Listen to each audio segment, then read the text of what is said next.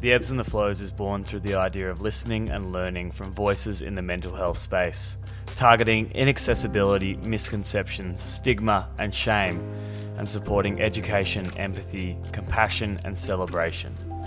As such, this episode, as well as the vast majority on this podcast, contains sensitive content around mental health that some listeners may find triggering.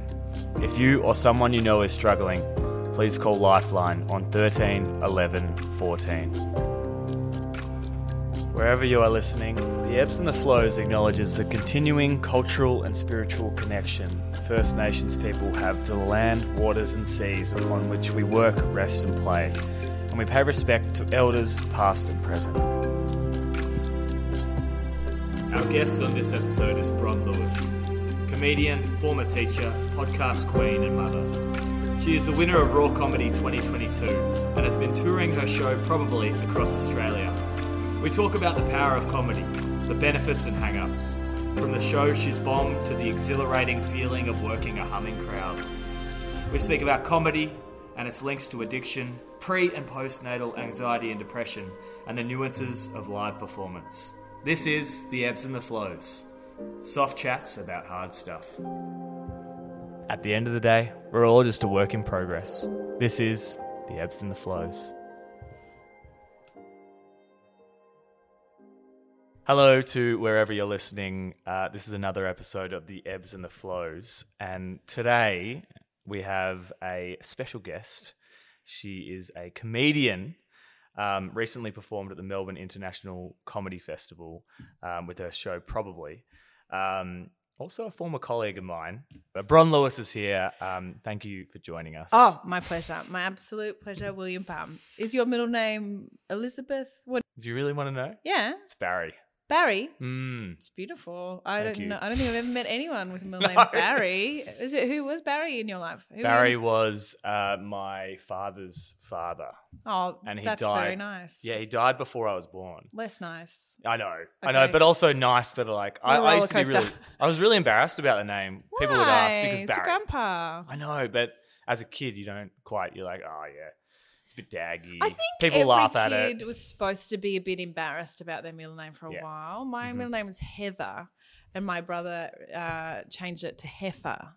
So that was less cool. Uh, but also, I was named after that was my uh, my nan's sister, and she was like an absolute baller. She was so good. She used to brew her own beer, Wow. way too strong, and she Yeah. would drink heaps, and she would drink till she had to crawl. But she would she would crawl to the beer fridge to get another beer. And I'm not saying drinking's the best, but I'm saying it's pretty cool. yeah, brewing her own beer and crawling, so she would crawl. Auntie Heath, Auntie so Heather. intoxicated that she Yeah. would crawl. And then people Wow. would. It, she was just a good time. She was Yeah. just a really, really lovely lady. Anyway, raging alcoholism. Raging. but anyway, no, yeah. you're right. Good time, and and I think you know that's. I think now I'm just like, well, I carry my dad's dad's name. Never Yeah. met him, but I always hear he's a great man. Yeah, and it would be so nice Yeah. for your dad to like uh, keep that name going. It really is. I think I'd probably like if I ever have a son, which is you know looking exceedingly, increasingly unlikely. Why? Um, I don't know. You're only 31? Thirty-two. 32. 32. Oh, you're right. Yeah. No, you are definitely out of fertility age. As a man, you've only got 45 years to go. Far out. I know. I Come know. on, mate. I know, I know, I know. But if I do have a son, I think maybe I'd consider. Well, obviously, I'd consult with the the person, uh, the woman, or or well, the woman who The I'm woman, with. Um, I consult because that's important. It isn't is, Yeah. it it's like is. nah, Barry. It's like Barry, it's a girl. It's like no, Barry. Yeah. my kids have my um I've got three kids and they they've all got their dad's last name and my last name I have no sentimental connection with my last name. My Yeah. last name is like this is my obviously it's my dad's last name and I didn't have a particularly strong relationship with my dad and it's like Lewis. Like it's not a like, oh Mm. Yeah. wow, how interesting, how exotic. You know, Yeah, it's just it's just a last name to me. It's like Jones. And then but my my partner's last name is Polish and it's spelled really strange and he loves his last name even though he grew up hating his last name Right. because it's impossible to pronounce. Like it, Okay. it is spelt like this.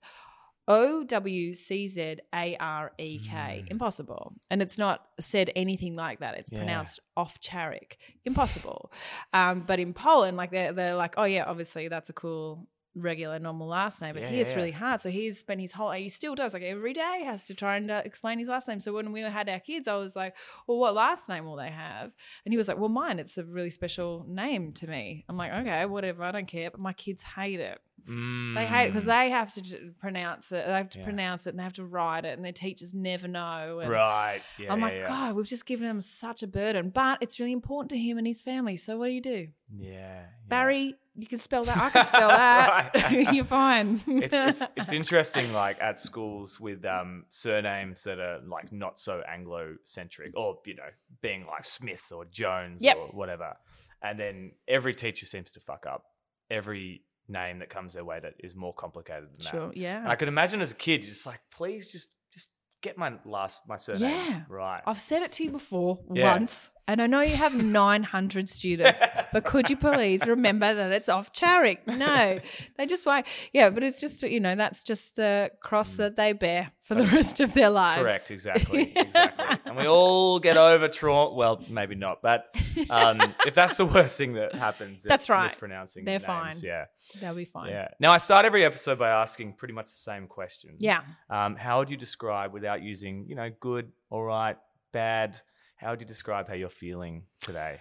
Ah, okay, great. I uh, look, I feel a little bit tired, but also in a good way. Like when Mm. I was a teacher, I was a teacher for what about ten years with you for some of that time. Yes. Um, my exhaustion felt uh kind of frustrating because I was tired for I felt like for like pretty boring reasons. Like I'd be Mm. Getting up at four to do to mark and then I uh would be cranky um in the afternoons and then go to bed way too late because I was trying to find some kind of um some kind of like uh reward for working really hard. I'd watch shows for too long and I'd Yeah, um yeah, yeah. you know, just like you know, drink too much, too much, and whatever. Maybe like I wasn't crawling to the fridge. I'm not that cool, but I was, you know, like I was trying to find ways to like fill my cup. And then, Yeah. Mm-hmm. um, but now I'm tired, but for a good reason. Like I was, I worked quite late last night, um, performing, and then this morning I was up early because I was um, recording a couple of podcasts, um, with my friend, um. You know, like it, it, so I'd spent. I feel like I've spoken a lot, Yes. um, but none of it is about Macbeth, so it's fine. if that makes sense. that kind of makes sense. Yeah. Yeah. So how am Um, I? I'm good. I feel good. I feel. I know you said said don't okay. good. So I feel. Okay. I feel. I feel satisfied. Good. Oh, you can't say. Um, so you I can. I mean, either, uh, I different rules for girls. Okay. No, definitely not. Okay. Definitely not. Uh, very quickly, I know your podcast, um, Good Sheilas, Correct. Yeah. with Claire. we like there's a there's a good reason as to why it's why Mm. it's less and for complete selfish reasons it's Yeah. we are feeling we feel like we've got more things on she's Yeah. about to do like she's involved in some weird garden program um doing my comedy and then we'll do good sheilas because it's actually a really nice way for us to hang out as well because like we poke each other you know like a uh this today I just made fun of her for ages because she's got she keeps getting tattoos because uh, she's just really impulsive. She keeps getting tattoos and then she keeps getting lasered off. So um, it's wild, uh, and it, it because there's a I don't know because there's a microphone in front of you. You're like Yeah, this. yeah. She can't she can't erase this joke. Everyone must know that I'm bullying her. How would you explain the state of the world today? Um, how do you think you fit into that sort of image? Um, and how do you fight against uh, that as like I don't know an agent of change?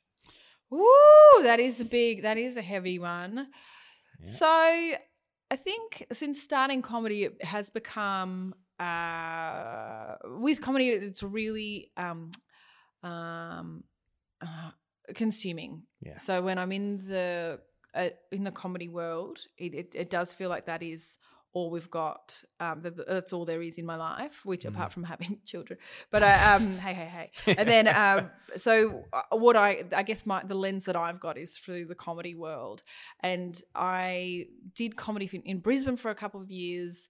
And people in Melbourne always assumed that people in Brisbane, um, they say whatever they want, and there's lots of like racial slurs that are like you know laughed at, and there's lots of like gendered issues that are just kind of still but it's, they just think it's really uh, like melbourne's progressive and everywhere else is kind of stuck in the past however i was actually really pleased to see that um, brisbane is actually pretty progressive not as progressive as uh, you know we'd want Mm. i imagine but neither's melbourne No, and we Brisbane. think we are but we're not We we do, and um, Brisbane also elected. Not saying the Greens are the bastion of like progressiveness, but they did. I think three lower yeah, lower we were- house. yeah, we were. It was really, it was really huge, Mm. and and people in Brisbane were like, "Yeah, cool, like great." Yeah. There was, you know, a few right wing mates of Lucas, my partners. They were like, "What? The the world is over." But um, but yeah, I think it's. We love to think Queensland's full of dum dums. Mm. Um, but it's dum dums everywhere. Will There really are some in this room? Yeah.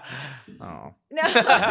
No. Um, Melbourne. Yeah, yeah. So Mel- what yeah. do I? So sorry, I, I feel like I didn't even answer your question. So It's how do. I see the world? I feel like we are we are we are challenging the way that we think at the moment, and with the comedy lens, is we are challenging like certain uh, certain areas. I feel like we are this piece, this war on PC is kind of getting Hmm. up my goat a little bit. And like in comedy, that like you always hear people say, like when I'm interviewed for stuff, people say must be hard. You can't joke about things anymore.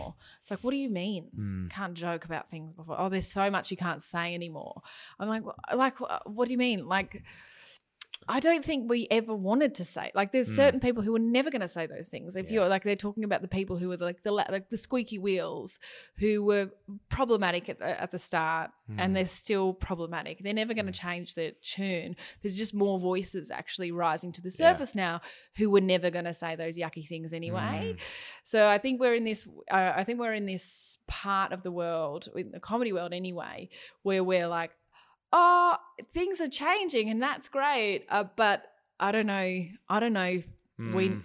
if we ever were going to be that bad anyway. Mm. And it's funny. I think probably I, I don't know if you find this, but the people who are criticizing comedy and the comedy scene in Melbourne don't actually go to any comedy. Yeah. Or they go to like Absolutely. Isaac Butterfield or something like Yes. that. Yes. yeah. Absolutely. you know, where they can laugh or whatever, whatever comes their way. Um, yeah, and I, I totally agree with the political correctness. I, I don't know how it's still going. Oh, bloody PC stuff. Like, yeah. well, woke. Yeah. and woke, and and yeah. half of them who are saying that wouldn't be able to answer what that actually means. It's Yeah. just more just as rhetoric. It's Yeah. easy to attack someone by saying you're too woke, and the birthplace of wokeness actually comes from like racial justice, right? Mm-hmm. Anyway, not, People, yeah. yeah, So I do, yeah. People using woke, uh, comedians often use woke as if it's a, Mm. a really negative connotation, something that's killing the comedy world. But it's like, oh no, that's just as you completely misunderstanding that, and the fact that you you think that word means something bad means that there's something you've got something bigger going on, Mm-hmm. um, and you've got a voice that no one cares for anymore. and that's that's right. And I mean, I saw Hot Department during the comedy festival. So funny.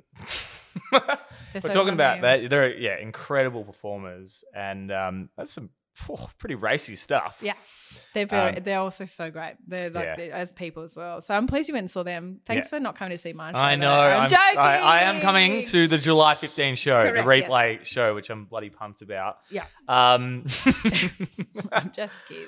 um, what would, and I, I don't know if this, you know, your closest friend, whoever that might be, or your partner, whatever, um, what would they say is your most alluring quality? Alluring. Yeah. Oh yeah. Okay. Great. Um, I will just keep going. So um. So at the moment, uh, my partner has quit his job, um, Mm. and he's now in the in between jobs, and he's like applying for stuff, and like really wholeheartedly applying for it, anything and everything. Mhm. And I'm like, yeah, cool. The worst thing I can say is no.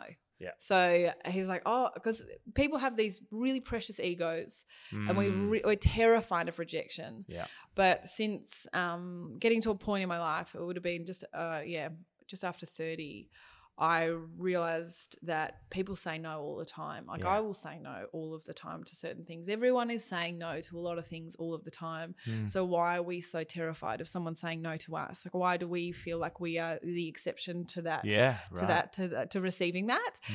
and so I am not scared of people saying no to me. I'm not scared of asking for things, and if they say no, then I'm like, that's okay, that's fine. Yep. Like lots of people would have asked, lots Yeah. of people would have had someone say no to them, Mm. and that's okay. So it's, it's, it's not taking things personally. Mm. Not always. Like sometimes things hurt my feelings. Um, so there's a feeling in there somewhere, and sometimes it gets injured. But it, but mostly I, f- I like things are water off a duck's back for Mm. me, which I think is cool as well. You do stand up comedy. I know it's a cliche, and I'm sure there are a lot of sensitive, com- like really Yeah. sensitive comics. Yeah, But I, I, I do look at um, comics and comedians and people on stage in general. I'm just like, fuck, that's incredible what you do in terms of getting up there. But maybe that's just because I'm so scared of like, if I, I did one stand up thing for Did raw you? comedy, it bombed so When? bad. Oh, years ago. Oh, my I first, know my that. first- my first joke, um, it's pretty embarrassing, was like, Oh I reckon I'm a recovering sex addict. The whole room was quiet. yeah. And I just must have been the most like 24 year old arrogant like young man who's just like, I'm gonna be, I'm gonna kill yeah, this, yeah. cracking Pokemon jokes. Incredible. That was really bad, and I reckon I got three laughs. Hey, Mm. some people get none. That's true. But some people get no, and, and it's a thing of like you gave it a go. Yeah, and I, I will look back on that. I don't think I, I could ever do it again. Fine, and it's yeah. a good thing because Mm. some people do it and they're, they're bad, and then they just keep doing it forever, and you're like, stop doing it. I Like, know. You're no good, and uh, no Mm. one's getting anything out of this. How are you? yeah, But yeah. then again, I don't know what they're getting out of it. They might just be like, finally, their voices are being able to be Yeah. heard, and they're not actually worried whether people like it or not. They're not great comics. They'll never. They shouldn't uh, be given the microphone as much as they are given the microphone, but uh, but you know, who Name am I to no, judge? kidding, no, there's yeah, heaps. yeah. There's so many. oh my god, we don't have enough time. yeah, right, right. But yeah, the, the sensitive. There are some sensitive comedians, uh, but they're sensitive for different. You know, Mm. everyone's got their own like kryptonite, I guess. Yeah. I often people who are uh, quite sensitive don't stay in comedy for very long. Yeah, Um, I think people who have made comedy their entire world, like I Mm. said, it's really consuming. But if that's why I'm really glad I started comedy after having kids yeah, because I can go home after a set, and if it's not a particularly great night Mhm. at the gig, I can go home and it's no one saying like the kids aren't like, "My mum, what they laugh at? What happened? what went wrong? Did they not yeah. understand the punchline?" yeah. You know, they're just like, "Mum, where are my shoes?" You know, Yeah. and then it, then it just, I just roll the Mm. that it's kind of like water off a duck's back because it has to be. yeah, of course. It's like a forced duck and a forced water, forced rolling. Uh, the other part of the question is like, if you meet someone, what, Yeah. do, what do you think's the most alluring quality in someone you meet for the first time? I like someone who will, uh, sh- who shows genuine interest in other people. Mhm. So, um, one of my pet peeves is when people say, uh, "Oh, hey, Bron, how are you?" And as I'm about to answer, they look away and then do, Mm. like distracted by something else. It's that Yeah. filling the space but not actually acknowledging some acknowledging someone Mhm. and having a moment with someone. yeah, So people who are who who are constantly moving, and I move quick and I move a lot, and I my brain is always moving. But I I think one thing that I do is I will like take time to like Yeah. make a moment with someone if they've decided to make that moment with me. Mm-hmm. Um. So yeah, I think people who actually genuinely listen and are genuinely interested Mhm. in other people. Yeah, and I think it's kind of the least you can do with someone. Oh my god! Even if then, even if you don't particularly like them, or um, you know, or you don't really like have that much in common with them. Yep. It's the, the least you can do is just acknowledge Yeah. I'm talking to you, Yeah. and how are you? Yeah. And it's pretty. I don't know. And obviously, for some people, they don't give a f- stuff about that. Um, but that's I suppose a little bit disappointing when that happens. Oh. Yeah. It's it just happened to me last was it last night or night before when someone said how are you and then as I went to answer they had already started a conversation with someone else. I'm like, do you know you can just say hello Yeah. if you don't, you know? Uh, and then I had because I'd started answering, it was embarrassing because I went, oh, okay, yep, good. that is awkward. Um, and then I yeah, it was just it's just disappointing. It's like Yeah. oh wow, but I do also feel sorry for them because I Mm. know that they're they're I guess they're constantly searching for. I don't know how what they can get out of a situation Yeah, rather right. than how can they spend time with someone. How can Mm. they, genu- you know, it's a very uh, like you know like a, this hungry search of like is someone someone's validation who means something more to you. Oh, than, right. So like this person, like, she was talking like the when she got easily distracted, Yeah. it was she was talking to someone I guess with higher status than I had. So I was like, oh wow, I will judge you forever for that. Moment. I know. Yeah. Absolutely. Yeah. Um, I suppose today uh, it's a it's the, the show that this one is the the strand. I got two strands. which I'm working on. This is called The Power of. And I thought, like, The Power of, and it's a bit lame, but The Power of Why would you comedy say that? because I undersell myself. You Bron, do. You should uh, not do that. Thank you. I appreciate it. If people that. are listening to this podcast, it's ebbs and flows. Like they know what it's about. Why would you say it's silly? Because you're making them feel silly for listening to it. Do you That's think they're really silly for listening Definitely to your podcast? Definitely not. podcast? I love. I think it's a. You know, I love this stuff, and I, I love um, talking about mental health. Great. And, the people who are listening would want to hear it. So don't call them silly. Oh, that's a really interesting perspective, Bron. And I actually will, from now on, I will remember that. Yeah. because that's a, that's and that's a this is not an analysis of me, but um, it is that little hang up like you have when you're like, oh, and with creativity, I'm sure you probably maybe you felt this where you're like, I'm doing something, putting myself out there. Mm. It's just silly though. It's just doing a little Yeah. thing, and you're like, it actually is really destructive. Yeah. Um, and I'm not doing this to say that. That's like in general, people who like like, oh yeah, but I've just got this little thing on the side that I'm doing. Yeah. And you're like, no, no, no, it's much more important than that. Yeah. To me, it means like this, this, and this, and you know, whatever happens from there.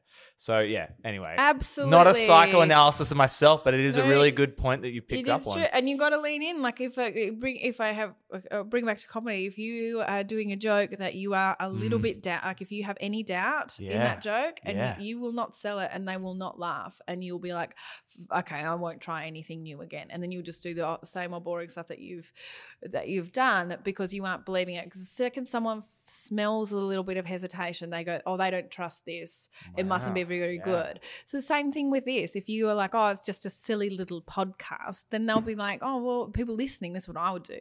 I'd be like, oh, okay, well, I'll just listen to a, not a silly little podcast. There's so many. right, This is going to be. This is a great podcast. It is. You're Thank you. very Yeah. knowledgeable and you're Thank you. very charming. This is going to be Ah, great. Appreciate it. Thank you, Bron. Um, yeah, this is the power of Yeah. power of comedy. Question one uh, about comedy. It's just more about the collective. I suppose it's kind of the benefits to our well-being collectively or societal. And I know comedy sometimes gets a bad rap of like having like alcoholics and recovering alcoholics Yeah. who are just finding some sort of purpose and meaning. And really, like we're looking at like it's a phenomenon around the world. And I know Melbourne has a massive comedy festival, but Edinburgh, and then you think about over in the USA with so many um, Hollywood actors obviously getting their start, uh, you know, Chicago, LA, um, New York. So it's a global phenomenon, and some of the, the biggest stars in the world, I suppose, are, are comedians now. What, what do you think it's like to for stand up or live comedy? You know, what, what what makes it such a successful escape vehicle for people?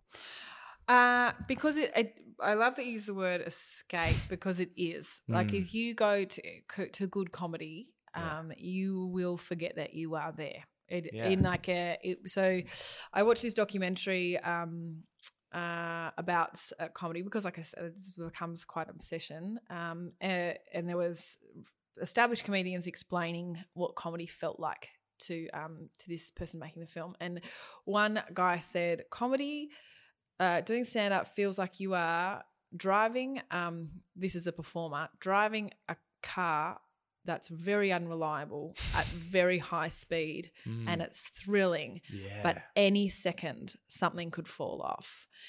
And I love that analogy. And then I and then they said watching stand up comedy is you are in a trance because there is a Mm. rhythm and there are setups and there are punchlines and there is you you find it, you are uh, unison. You are not a- just an individual uh, Yeah. uh, consuming this comedy. You Uh-huh. uh, you move with the crowd. The Right. crowd becomes kind of one, uh, and um, and there is a person at the top in this uh, who is performing in a very fast car, and something could fall off, and we understand that. Like Yeah. as an audience, you're like something could fall off, and I Mm. don't know when, but you trust. You start to trust them, and you start to see that car is getting a little bit more reliable yeah, but then it can fall off and so there's uh so you they, they, they create this kind of hypnosis in the audience and then when an when a comedian stumbles on a joke they could just to get two words mixed the wrong way or they could yeah just to really like they could hiccup between a thing Mhm. or they could what like sneeze or whatever and as soon as there's some blip in that in that rhythm that they have got going um, the audience breaks out of hypnosis, and then the and then the uh, performer has to then try and build it back up, start the car again, Wow. get it to a high speed. that's great. I love and I- Yeah. I, I love thinking about that how the audience actually becomes less less of an individual Mm. in thinking about their life because they're not. Because you have to you have to listen to comedy for it to work. Yeah, right. You can't zone out for a bit and then come back. there are callbacks in comedy, so you are you are rewarded if you are focused. You're rewarded if you give them your time because you know ten minutes later they could. There's this beautiful callback, and the the satisfaction of a callback is so beautiful. Um, and it's so you actually, in order to enjoy comedy properly, you can't you cannot be anywhere else but in that moment and it's really beautiful it's really really That is. fun yeah, it is, Yeah. isn't it? That's great. I love that analogy.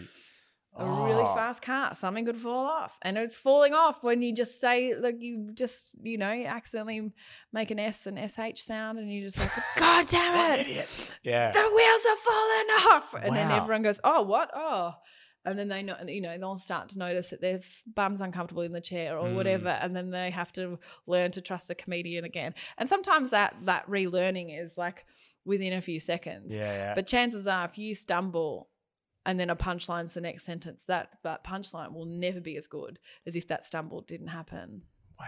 i know it's So- fascinating I suppose a misconception from some people would be that comedians, you know, on the fly get up there, but it, Yeah, it must, they never do. Like, are you a Oh. meticulous rehearser or No, no, Yeah. no, no, no, no.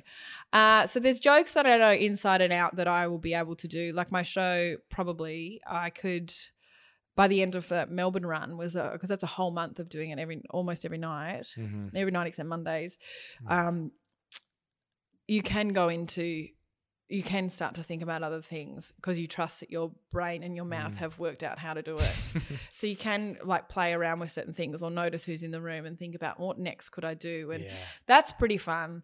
Um, but I love crowd work. So I Yeah. had a gig on Thursday night where it wa- I was the MC, where it was, I only did crowd work. So just talk to the audience, and then you, that is thrilling. That is thrilling because you are taking. You're not only like you can't. You're not only having to trust yourself. You're trusting the audience that they're not going to fuck it up. Mm. Sorry, can I swear? Yeah, yeah, yeah. Sorry about that. Got and so, like, uh, uh, like you could talk to someone and they can really give you nothing. yeah. Like I did a gig in Belgrave the other week, Oh, and yeah. the MC and the people in Belgrave. There's different kinds of people in Belgrave. They all looked like they were just watching the telly.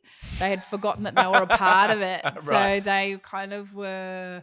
They weren't talking, and someone was like, "Oh no, they're enjoying it," but that's just what people in Belgrave look like when they're enjoying it. yeah. I was like, far out. That is incredible. Just absolutely stony faced. The MC is brilliant. Uh, he, uh, Daniel Connell is so funny. I've never saw him seen him do Right. struggle. Do you know him? I do, yes. He's so funny, Mm. and he was really struggling to get any reaction. And he would say like, "What do you do, mate?" And he'd go, "Oh, just do work."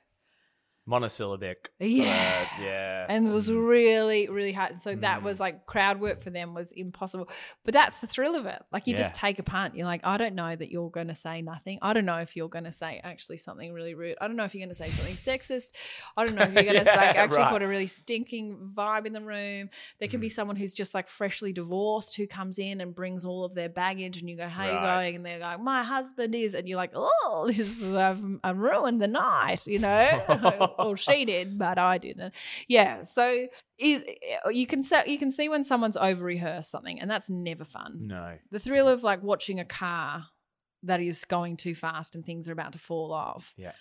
that is exciting you Yeah. know not literally but you know that thrill of like this something could go wrong any 2nd Mhm. but if you're watching a volvo go 40 kilometers an hour Yeah. less thrilling No, because you yeah. know that it's safe and you know that they're going to get to the end and you know that no one's going to get hurt but you also know that it's not very fun Mm. So, how many performances during the comedy festival for you?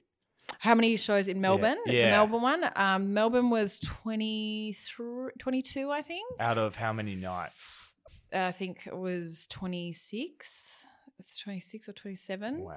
and then and it was so you do the one hour show but then you'll do spots before the one hour and spots afterwards. Okay. so it was yeah. Mm. and then um yeah so it was lots of it and then i just t- took it to sydney and then i'm taking it to canberra and brisbane and all of these places and it it's gonna it looks different every night. I don't think ever i could be like each night it- oh that tuesday night was exactly the same as my saturday night. Every single night it looks different Is that is that in terms of being taxing on you both physically, mentally, spiritually in terms of like being drained. Is that something that is like really challenging, or are you just so up and about during that month? You're like, whatever, I'm exhausted, but I also am fucking loving this. Yeah, Mm. yeah. Uh, I thought like people had told me before I did the festival because this is my first Melbourne festival. They Yeah. were saying you will cry a week in. You'll be that exhausted, and there'll be th- like ticket sales won't be going that well. Like all of these, like you know, rites of passage Yeah. that everyone expects. You'll only perform to one person Right. um, one night, which never happened, but I was ready to do that. I was like, if I have to Yeah. perform to one person, oh my god, that will be not a great time. But if other people, why why would I be the person who doesn't have to do that? Yeah, you know, like if yeah. other people have done it, yeah. I could do that. That's fine. That's what I've taught way more uncomfortable year eight classes So it's did I feel exhausted? Yeah, um, I did. I think I had to fight. I think my biggest challenge was I had to fight um, the challenge of com- comparison. Yeah. So um, one night would be incredible, and then the next night would be um, it, uh, it was just fine. Mhm. Like the audience was a very lovely low hum yeah. and i was like what is wrong with this audience Yeah. um, and I, I got off stage that night and I was really, really upset. Like I was like, oh my god, I hated that night. I wanted to raise that. It was my least favorite night, and it was the night that Doris came, and our old colleague, Yes. and I wanted to, and Bryony, like our old people that I knew. So it was just strange. I'd be like, oh, that's horrible. That's okay. I'll never see them again. because there were people I knew in the front row. I was like, no, this has hurt my ego. I'm Yeah, wounded. Yeah. Man down, man down. Oh God. And um, I had to go out the back, and I was like, I just don't want to see them. I'm actually really embarrassed how badly that went. But then I spoke to them after, and they were like, oh, we loved it. It's just they were a different They- sort of audience. just so- different. They yeah. weren't there the night before. They didn't Mm. know Yeah. how loud the audience could have been. They were just like, well, we all had a lovely time. We listened, we laughed at the right places. We Yeah. just didn't scream or clap. I'm like, well, why didn't you scream and clap? You know? Uh, so I think I think that was it's constantly remind. It, that's all it is. Comedy is just like constantly reminding yourself Mm. things. Like the audience have decided to, to come out. They're always on your side. Yeah. Well, not always, but they're often. You know, people who have like paid money to come and sit in a room for an hour with you. Mhm. They genuinely want it to be happy, uh, to be a really happy time. Yeah. They haven't been like, I want to see this person fail, and those people exist, sure, but there's, there must be few and far between. Yeah. So it's not you're not going to war with a. a it's not like you know year eight English. You aren't. You're not counting. They're not counting down the minutes, and you're not counting down the minutes. It's like a time that you have both Mm. happily invested in, Yeah. and then you come and you try and you try and get that hypn- hypnosis happening. You try and get that thrill happening, and you try and leave feeling like you've given each other something, Yeah. And that's really fun. I'm sensing some uh, trauma from year eight English No. classes, Oh, which, yeah. which I actually agree with because I have had year eight English classes that are like Oh, they're so bad. so bad.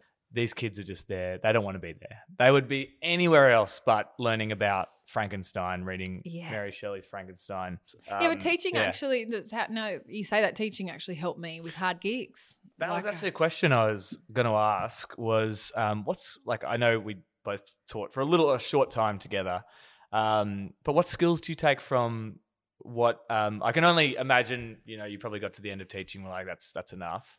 But what skills do you take from ten years in the classroom um, and experiences maybe that you lean on? Um, I know they're very different, but at the same time, it's still a very much like an oral. You know, you're Yeah. you're kind of performing in a way. yeah, you are. Yeah. Yeah, you are. So one of the reasons I went into comedy was I was like, I was trying to make these teenagers laugh, and that's really hard. So I was like, why am I trying to make you laugh? Uh, that's weird. And I was so I was obviously there was something else there. Um, and I was like, this is not the right environment for this. Um, and so it was. Um, I think the things that I was able to take was it's. I, I don't. Uh, if it's a hard audience, Hmm. I don't necessarily take it personally. Um, as other, you know, sometimes it's like, oh god, that was that was horrible. But yeah. so it's easy for me to be like, oh, okay, well, I've been in more Yeah. horrible situations for much longer. Also, when someone is not engaging at all, I Mm. I can find a way to get them. Whereas like you, because in your, you know, in you know, say year eleven literature, you see someone who's like trying to Mm. keep going on their phone or trying, uh, like do like do you know doodling or just like trying to desperately not be in that classroom Yeah. for whatever reason. Mm. If I see someone kind of looking a little bit uncomfortable, I'll try and I'll try and get them in Yeah. To like welcome them into the like what- Right. this is what we're experiencing together right now. Ah. See if you have a go. Sometimes it doesn't, doesn't work. Yeah. Sometimes they ge- genuinely don't want to be a part of it for whatever. it- Like someone's dragged them along. Comedy makes them uncomfortable because it, you could be you could be called upon, and some people that is terrifying. That- yeah. Also, I don't. Uh, you know when you see a terrified kid in your class, you know Yes. that they don't want to be called upon. One hundred percent. Yeah. So you just don't call upon them. But I but I've watched comedians who weren't teachers before Mm. go for the scared person because they're like, you're not going to be a smart ass to me. Yeah. You're, you're Oh, going to okay. be, you're going to give me the, you know, easy answers. Yeah. And um, maybe you'll make a fun of, maybe you'll make a fool of yourself a little bit. Yeah. And I won't have to do that. And then we'll all laugh and whatever. And so it's kind of, you watch It's like that watch- person's worst fear, and Yeah. they're, they're taking the easy target, which Yeah. which does sound pretty. And you're right. Like in a classroom, if you go for the kid who's obviously like terrifying. anxious or shy Yeah. or like painfully shy or has no friends, and you pick on them and they say something stupid, everyone laughs at them. yeah. they they will not forget that. No, totally. a very dark mark on them. Yeah. Exactly. And that person in the comedy, in like a comedy room, if they Mm. get called upon, uh, which is what they desperately, they're never going to go to comedy again. I know, right? They're never. Yeah. They're going to be like, I knew that was going to happen, Mhm. and I hated that, and everyone laughed at me, and I was the butt of the joke as if I'm ever going to go back. Yeah. But the comedian like, was like, I got a laugh. It's like, well, you didn't. You Mm. just made fun of a scared person. So teaching definitely helped. Absolutely, definitely made me more resilient. Mm. Now, I know there was an example, um, and I don't want to go too far into this because I know the whole PC that's it's been done, but I know with like Reuben Kaye on the project, Yeah. um, made a joke about um, Jesus, and it didn't obviously go down very well with the because it was on Channel Ten, you know, Yeah. mainstream. But um, I suppose relating that to like you know we're talking about some obviously comedians, some um, go to really serious topics and make light of it, which I think is really important because it's important to um, explore that side of ourselves of like yeah a lot of shit happens to us Mm. at the same time to get through it. Sometimes like laughing is really really important for our mental health. Um, so i suppose uh, d- like do you think people take themselves too seriously sometimes when they go to shows? Or even just like in terms of what we can and can't joke about Yeah. Okay. So um, this is a bit tricky because you're going to have people like Isaac Butterfield, who you mentioned earlier, who uh, made um, headlines a while ago for making horrible like Mm. playground jokes about um, Aboriginal people, and they were so on the nose. They were Mm. so gross and so offensive, and it was. And I don't understand what for. And his Mm. argument after that was like, you took it out of context. I was just saying, here are some bad jokes Mm. and there was no rhyme nor reason for why he did that apart from polarize uh, the whole like Yeah. uh, the audience because people who laughed at it it's like oh okay um I see where you are on this Yeah. kind of on this Yeah. on like in this argument and the people who didn't laugh were like oh okay you're too sensitive yeah so it's like, well, they're not too sensitive. They just don't want to add fuel to this already blazing fire Absolutely. that Aboriginal people have to face already. Reuben Kaye, his jokes. I work for the project twice a week. I'm just I write um, the jokes for the comedian, and we also have to deal with the inbox, um, so the Facebook inbox. So when Reuben Kaye did that joke, which was uh, for context, he's um, he he has a lot of uh, religious people who don't like him in the first place. yes And he said, I, on the panel, I love Jesus. I don't know why everyone's so upset. I love Jesus. I love any man who can get nailed for three days and then come back for more. That was Reuben Kaye's joke. I don't even think he's actually, uh, he doesn't claim he even wrote it. yeah He is a, probably a very old joke. He just threw it out there. He had no idea the backlash Yeah, that was coming for him. But there are people ready for a fight. There are people ready for a fight, and in this case, the there was a number of uh, Christian groups who were waiting for someone from Yeah. the woke, and I use I say woke. I'm using the Of inverted course. commas. Yeah. Uh, the woke tribe that came Mm. forth and uh, were rude to them. and they took this as um like uh, like they took this and they were like, "This here we go, let's go." They were protests. Reuben Kaye had to cancel his show in Yeah. Sydney um, because he was worried. Um, the the police asked him to cancel it. He had to give his phone back. Um, to he had to give his phone sorry to the police. They had to go through them, which he thinks is really hilarious because it, he said it's just full of penises, and so. Uh, so, so this was, but what this did do, um, I did this. I, this did a couple of things. One, it solidified uh, Reuben Kaye's fan base. Yes. the people who already liked him anyway. The people who did, Mm. who were angry, weren't ever going to go see his show. No, that's right. What are you doing? Like you, uh, what are you upset about? Like you're Yeah. not going to go see this again. Yeah. You're not going to go watch this. It's fine. Yeah. But it also grew his fan base. So people who weren't aware of him before were like, "This is funny. Oh, okay. Like this, like people are angry. Okay, I'm going to get on the other side." So he sold over five thousand tickets apparently after he like within like a few days after he said that. Yeah. He also got an enormous amount of death threats. Yeah. They found like his parents' address. They Ah. were like, it was very scary for him, but also wonderful for his career in the long run. Mm. He was like, wasn't sure whether it was a safe place to be. Australia, uh, Australia was a safe place for him to be at all Yeah. anymore. It's kind of blown over, and he's filthy rich now. yeah. Love him to death. He's a really great guy as well. He's a really lovely. man. Amazing performer as well. Yes. Oh my god, brilliant, brilliant. Yeah. Um. So I the I do, I think a lot of these like protests are in, Mm. in vain. You are just you are actually just helping him sell tickets at this point. Yeah. You angry people. What can you joke about? What can I don't make many jokes about religion. I only have one joke about religion in my show, which was um.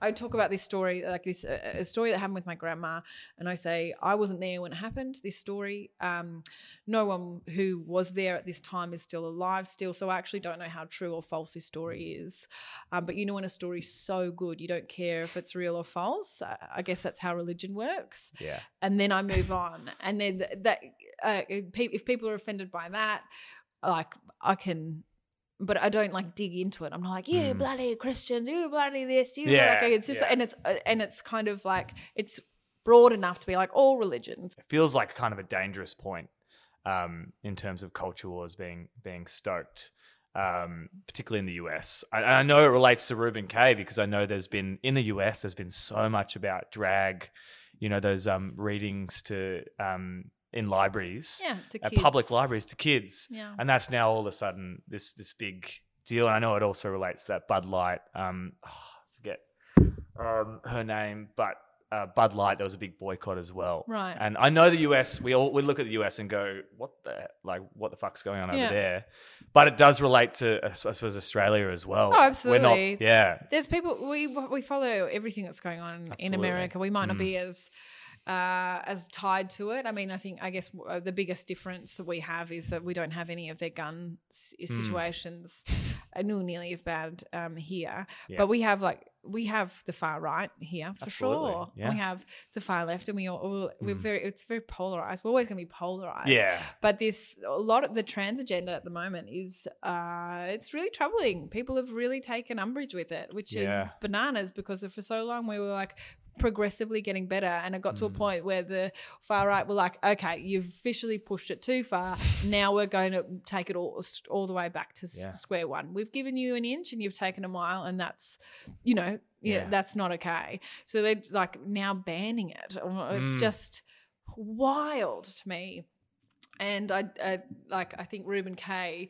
him him being so proud of who he is, and also being a cabaret performer and Right. quite androgynous, um, and having like a, a like a very strong agenda where he's very anti um, church, Yeah. uh, and uh, very pro um equal rights Mhm. um people are like oh okay this is too loud for me and this is too bright and this is too in your face and the fact Mhm. that they put him on ch- uh, channel 10's the project Yeah.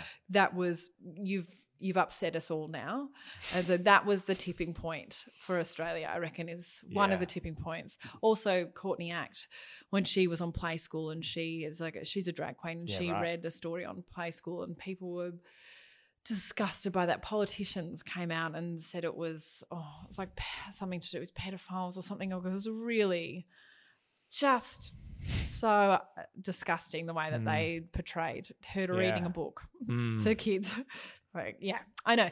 So uh, we're in a weird time, Mm. but I do think there is an audience.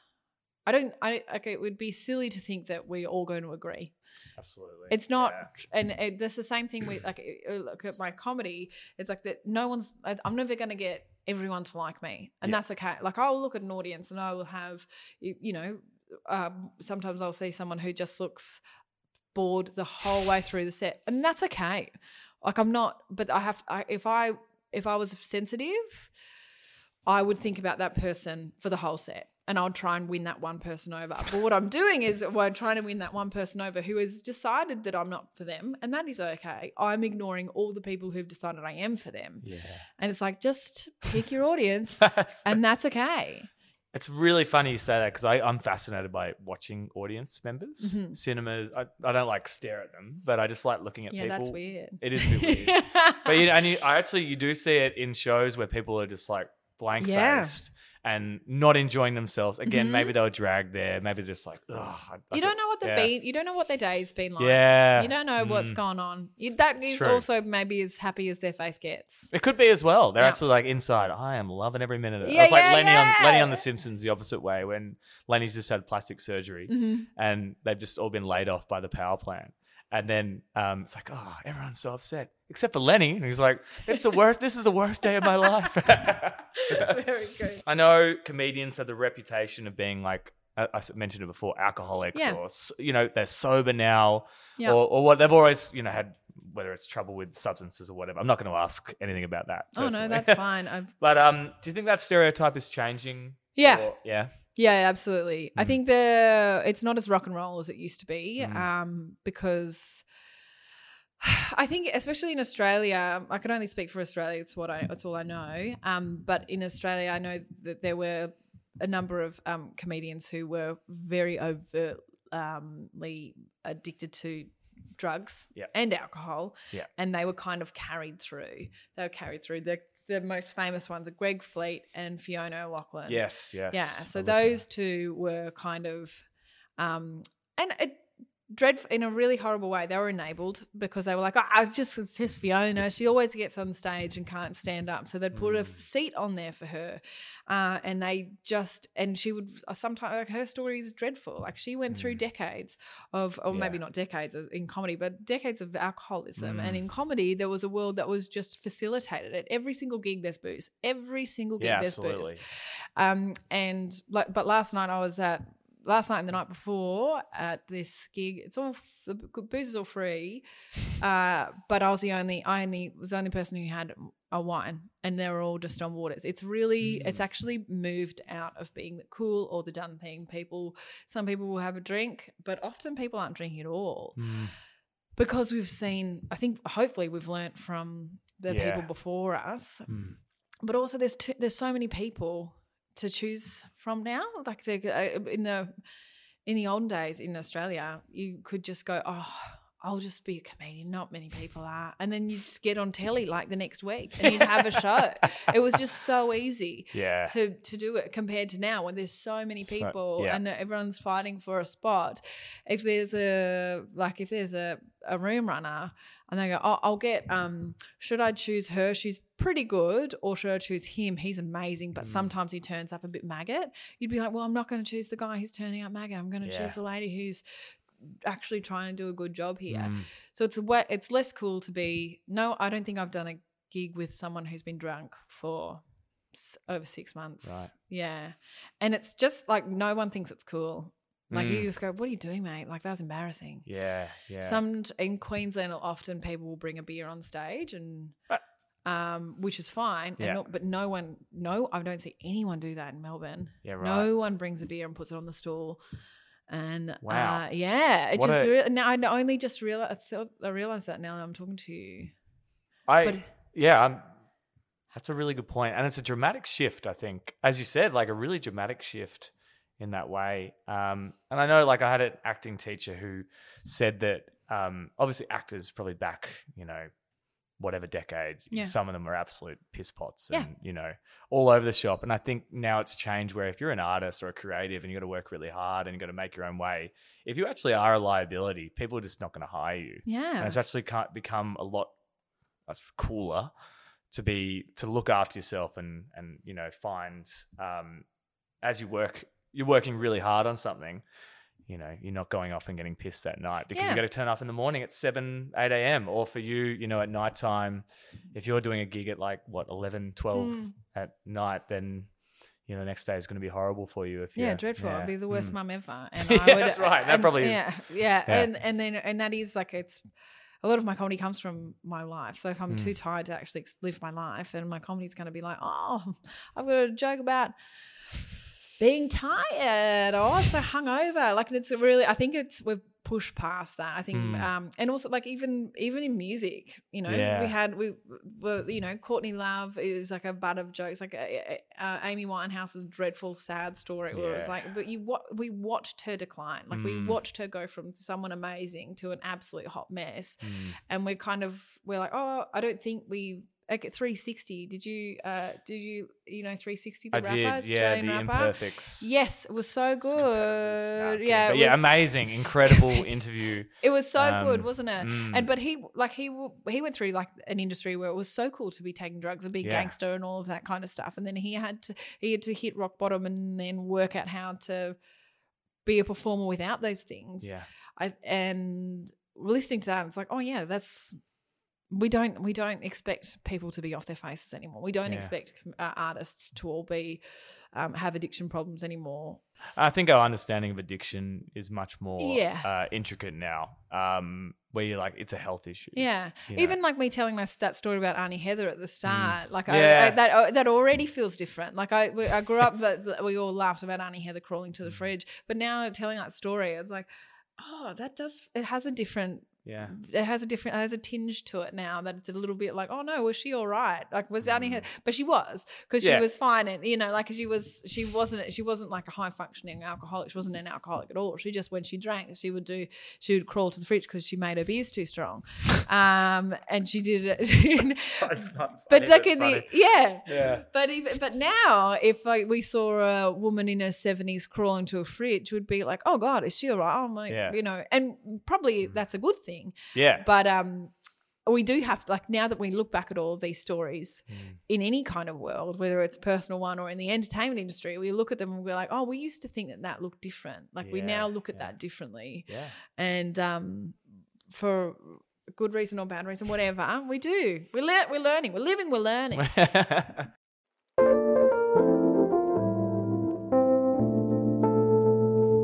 An experience, a lesson, a message to savor. The 90 second nugget.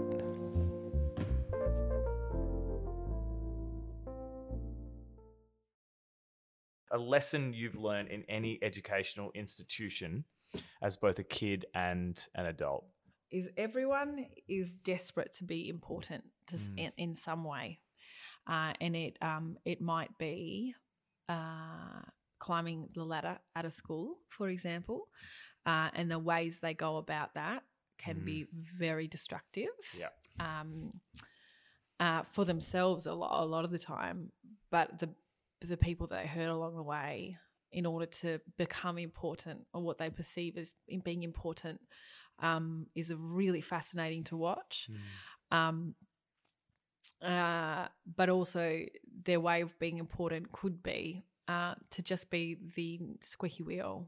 Um, so it's it's it's some level of importance. It might be I'm never going to be the principal, um, so I will just be the most annoying person on staff. Oh, so you're talking about like a naysayer?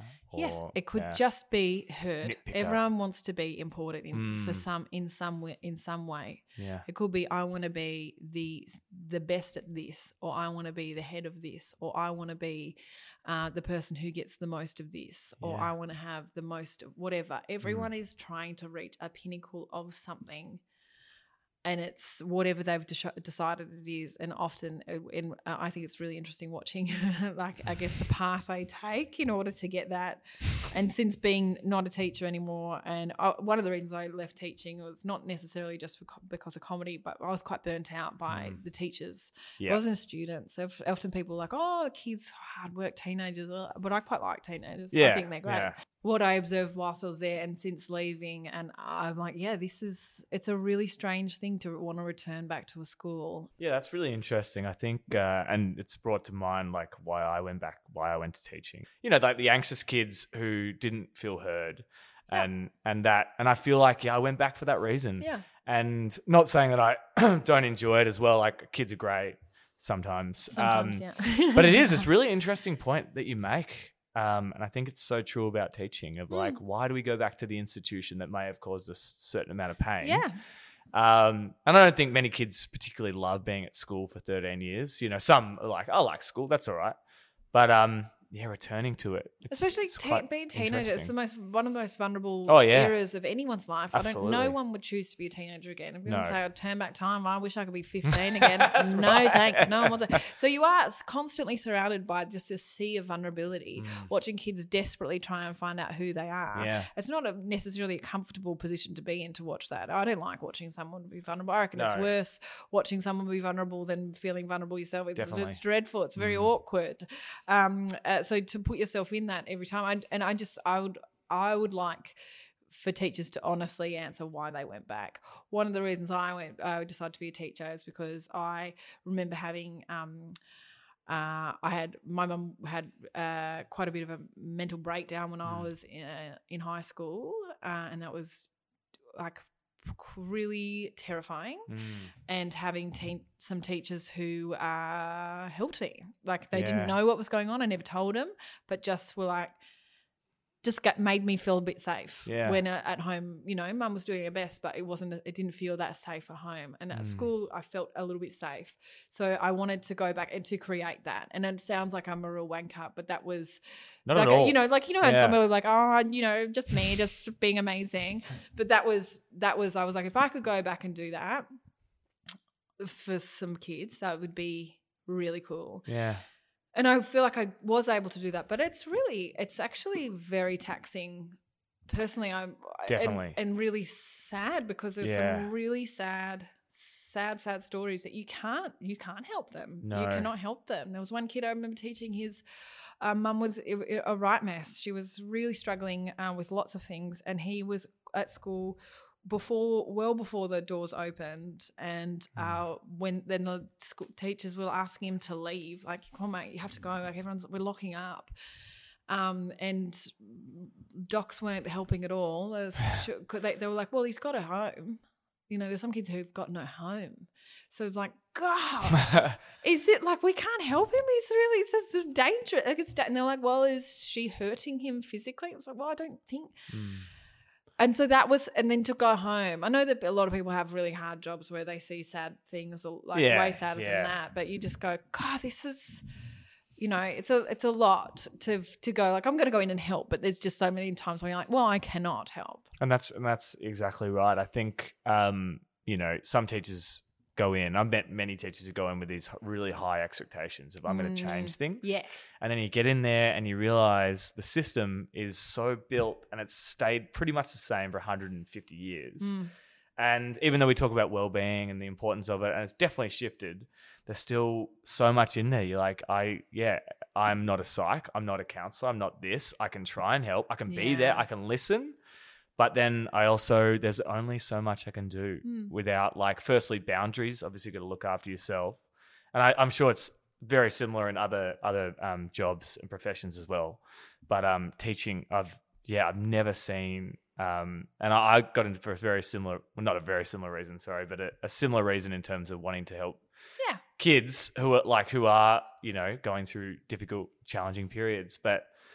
And I think you know you do you definitely do help those kids, but there's also just there's just you're right a certain point you can get to, yeah. and you're like I can't keep them safe at home, or I can't keep them safe in the toilets at like a school where they're getting the shit. Yeah, kicked yeah, out. yeah, And that- yeah. Don't get me wrong, I, didn't really come across situations like that, but you know what I mean. Like Yeah. school, there are awful kids who do really mean things for attention or Mm.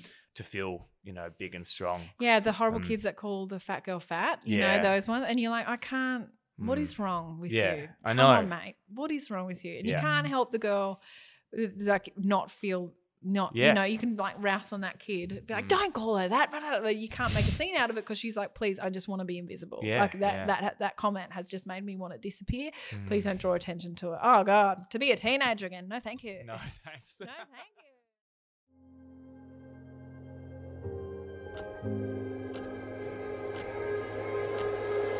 It was through words I found you, through words I reach you, and through words I beg to keep you close. Caroline George. This is a note to self.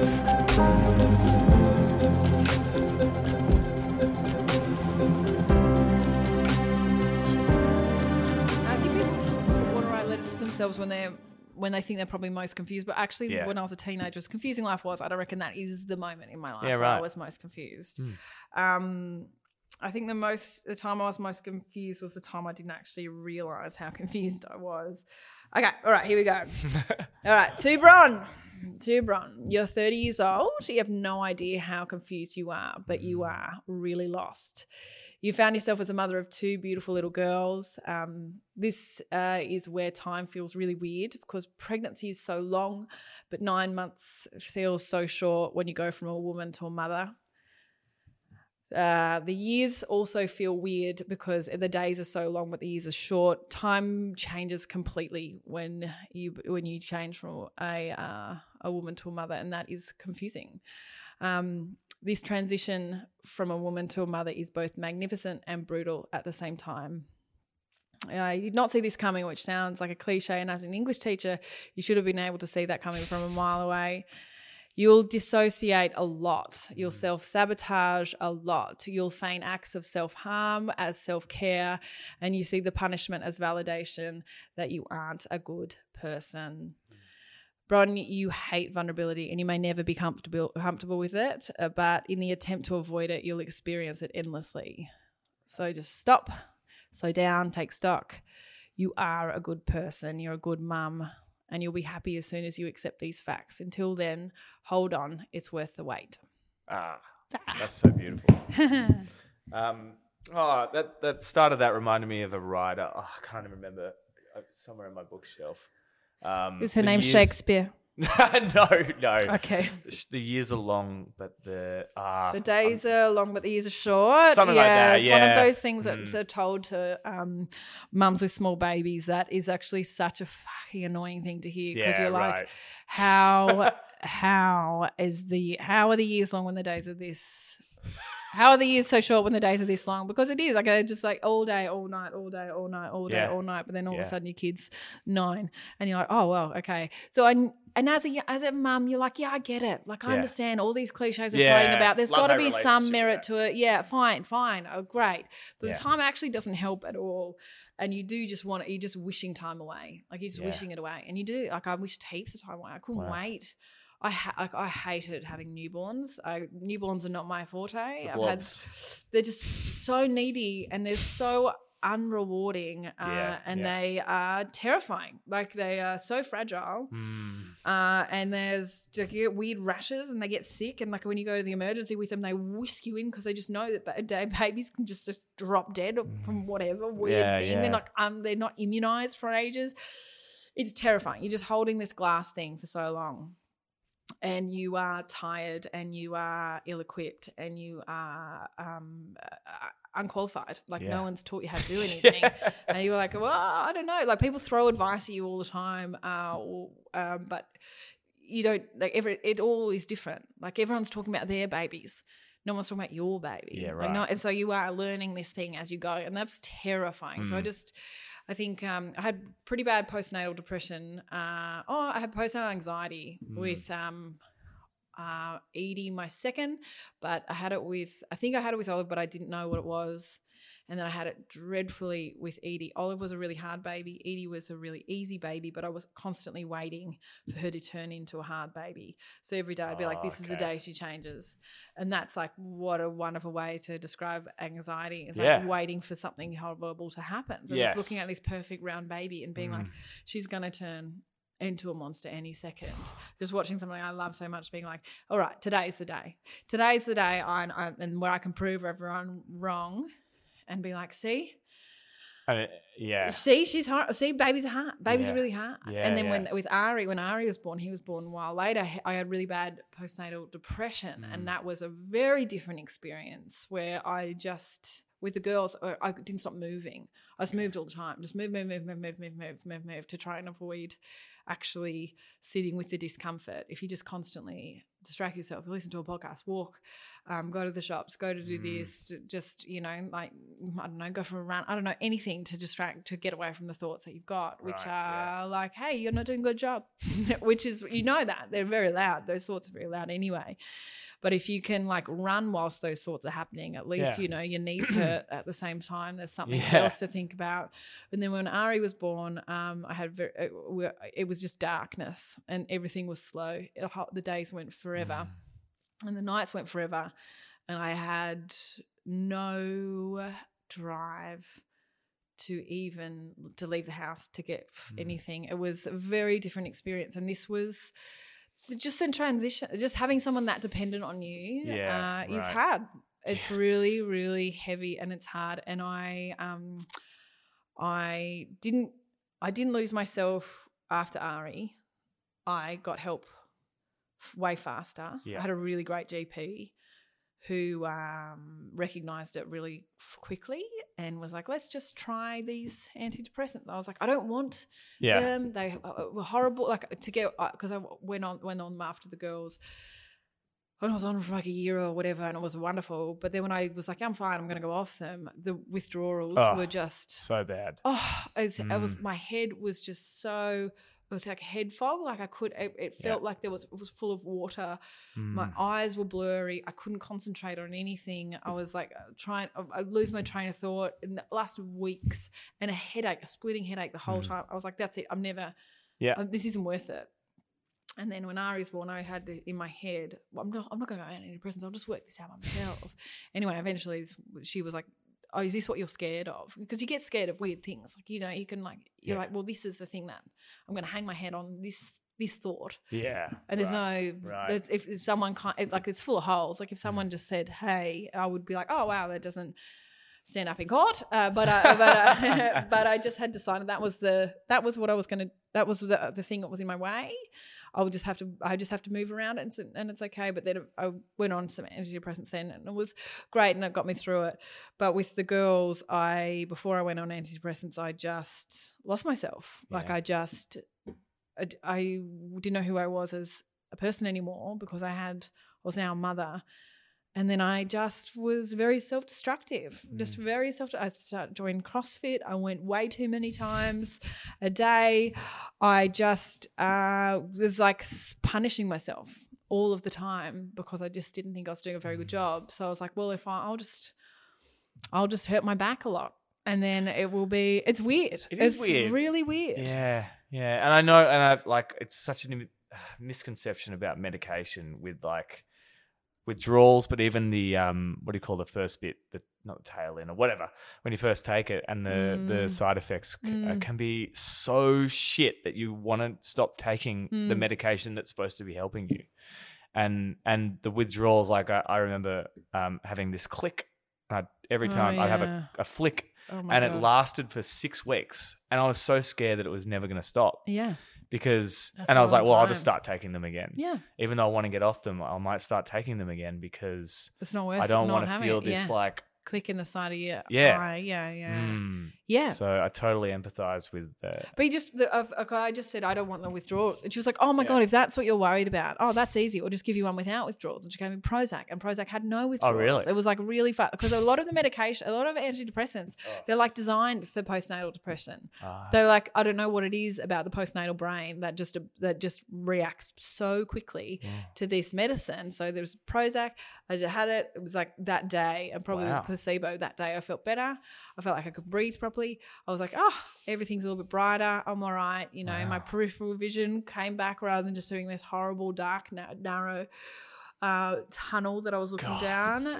And then yeah, and it was it was fine. And then I was I don't know how long I was on them for. I don't know, maybe six months. And then Mm. when I stopped them, no no side effects. I was like, oh my god, I need to be the spokesperson for Prozac. I know you have. Yeah. I should be. yeah, where's my money? yeah. yeah. wow. So if. I yeah, Yeah. the probably the most vulnerable time in my life was that, Yeah. and it wasn't like it wasn't fleeting either. It lasted a years, a Mm. couple of years, I reckon, maybe three years. It probably lasted until I gave up teaching.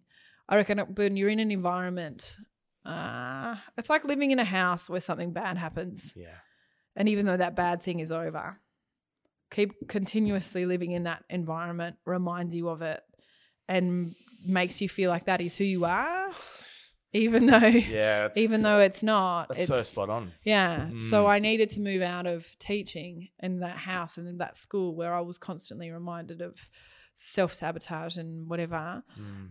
And then it, everything changed. The last section is called Weird Fishes. I don't know if you're a radio fan, but uh, No, um, no, No. what? I know. Yeah, I know, but anyway.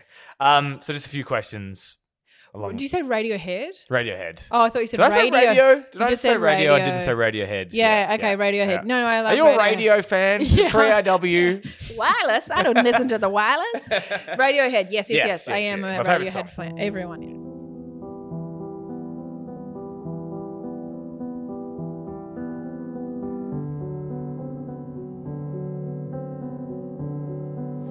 Take a deep breath.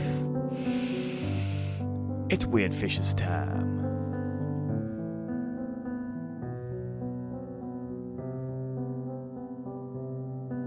The film you may have last saw seen, or um, a film you've seen that spoke to your soul. Mm. what is the one? What is the one with the guy? With the guy uh, with the tie. No, the guy who cuts off his fingers and throws them at the man's door. Um. Uh. You Yeah. know it. Banshees of Inisherin. I don't know how to pronounce it. See, yeah, yeah, with, um, Banshees in Shrin. Yeah, Yeah. yeah, yeah. Nailed it. Colin Farrell. Um. So Colin, yeah.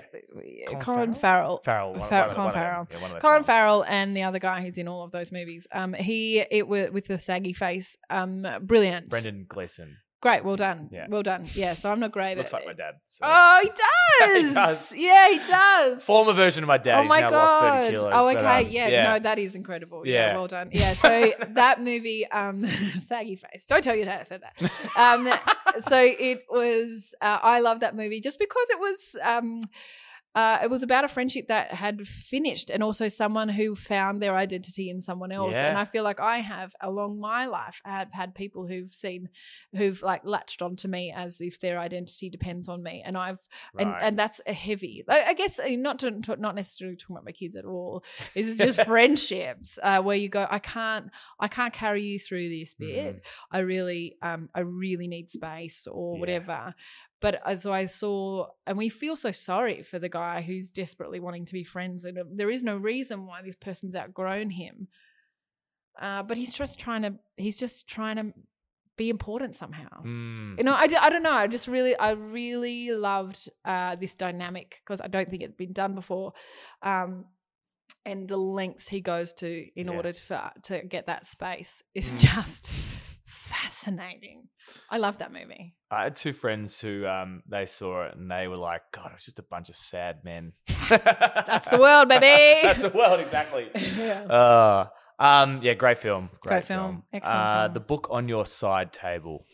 Oh, Or it's a- called Atomic Habits. Oh yeah, right. Yeah, look, I'm trying really hard at breaking some bad habits, and I'm also trying hard to build good ones. Yes. Um, and always find reasons or ways to um not build them. Mhm. I'm like, no, to have time. I've got to do this. I've got to watch Succession. And do you understand Succession, Bron? Not really. Who does? A lot of talking. So much talking. So much talking. So much talking about business. I don't know how it's Yeah. got off the ground. I don't know why it's got so popular, but I think I just I just need to be feel like I'm part of it. Yeah. But yeah. it, Christ Almighty, I can I can zone out of that show Yeah. better than any other show I think I've ever zoned out of, and I've zoned out a lot of shows. that one is, uh, but you just want to, you just, I'm hoping for something good to happen, like something. But anyway, doesn't Yeah. matter. So, um, Atomic Habits, yeah, trying to get better. That is a pretty good um, example of me trying to Mm. improve my life. Yeah. but actually not doing heaps about it. hmm Slowly. You can't be perfect. No, yeah, small steps. As Small well, steps. I you gave up teaching. I started comedy. Relax. I know. you're right, yeah. Um, and it is. I think where we get so caught in like just wanting to do the biggest thing to change our life. Mm. A local recommendation from around yeah. your your hood. um, or state or whatever. um, uh, yeah, just uh, live, obviously live comedy. It's, uh, it's um, a Comedy Republic in the city. Mm. Um, has got uh, excellent lineups. They really make sure uh, that the lineups are diverse. Um, Yeah. Uh, and has a number of different voices there, um, and it's it's just a really good, really good gig every single Mm. time. So that is on every week, and I'm doing my show there. Um, probably I'm taking, which is all, all about vulnerability. Mhm. Well, not all, but a lot of it's about vulnerability um, and my journey with it because I am a avoidant person and I find vulnerability really confronting, Mhm. which a lot of people do, but I feel like I do in particular. Uh, um, but it is uh, why I'm, I, I guess I talk about why I'm avoidant and why I hate vulnerability. And so I'm performing that on the 15th of July at Comedy Republic. Um, and they've got, they're just about to kick off a bunch of, it's called the Replay Festival. It's all of the shows that they liked from the Melbourne Comedy Festival that they're putting on. So if you did miss a, if you did miss a show that you wanted to see, um, have a look at Comedy Republic. They might have it on. Yeah. Cool. Yeah. Excellent. I'll be there. Um, what does love feel or look like to you? Um, listening. Mm. Absolutely listening. It's listening to. It's not problem solving for someone. I think that a lot of people do. Like someone comes to you with a problem, and you will go, "Well, you know what I would do? I would."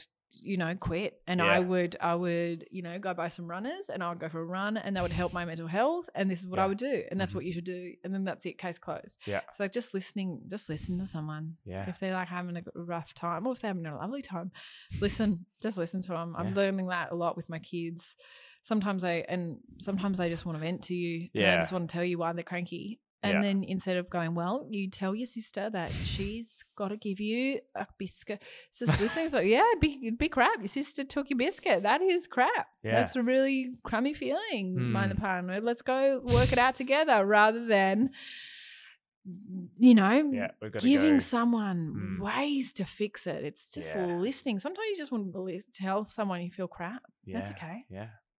Can't fix it. Yeah. Uh, what do you most fear? Um, probably what do I most fear? Um, probably losing uh, who I am again. Uh, that was scary. I didn't. That's the crazy thing. Like I didn't know I was. I didn't know I was doing it. I didn't know I was in a bad place. I didn't know that I was confused. I didn't know that I was self sabotaging. But it's disassociating as as like I used to do. Yeah. I think that is a fear, and that sounds really selfish to for the fear to be about me. But it, the consequences of that Yeah. would relate to my kids a lot Mm. and my important relationships. Um, so if I can look after that, if I can look after myself, then hopefully I'll be able to help make healthy babies. uh, something glorified or put on a pedestal or sought after that you think is bullshit.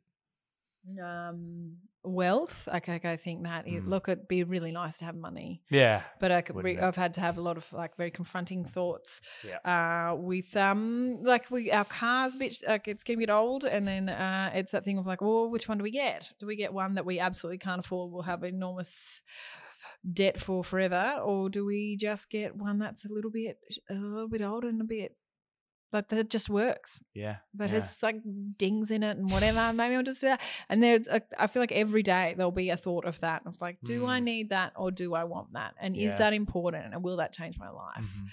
Mhm. Um, whereas if I was in like a really reliable job where I didn't really get any any joy out of it, Yeah. like or not much joy out of it, like you know, being VCE coordinator, that would have killed me.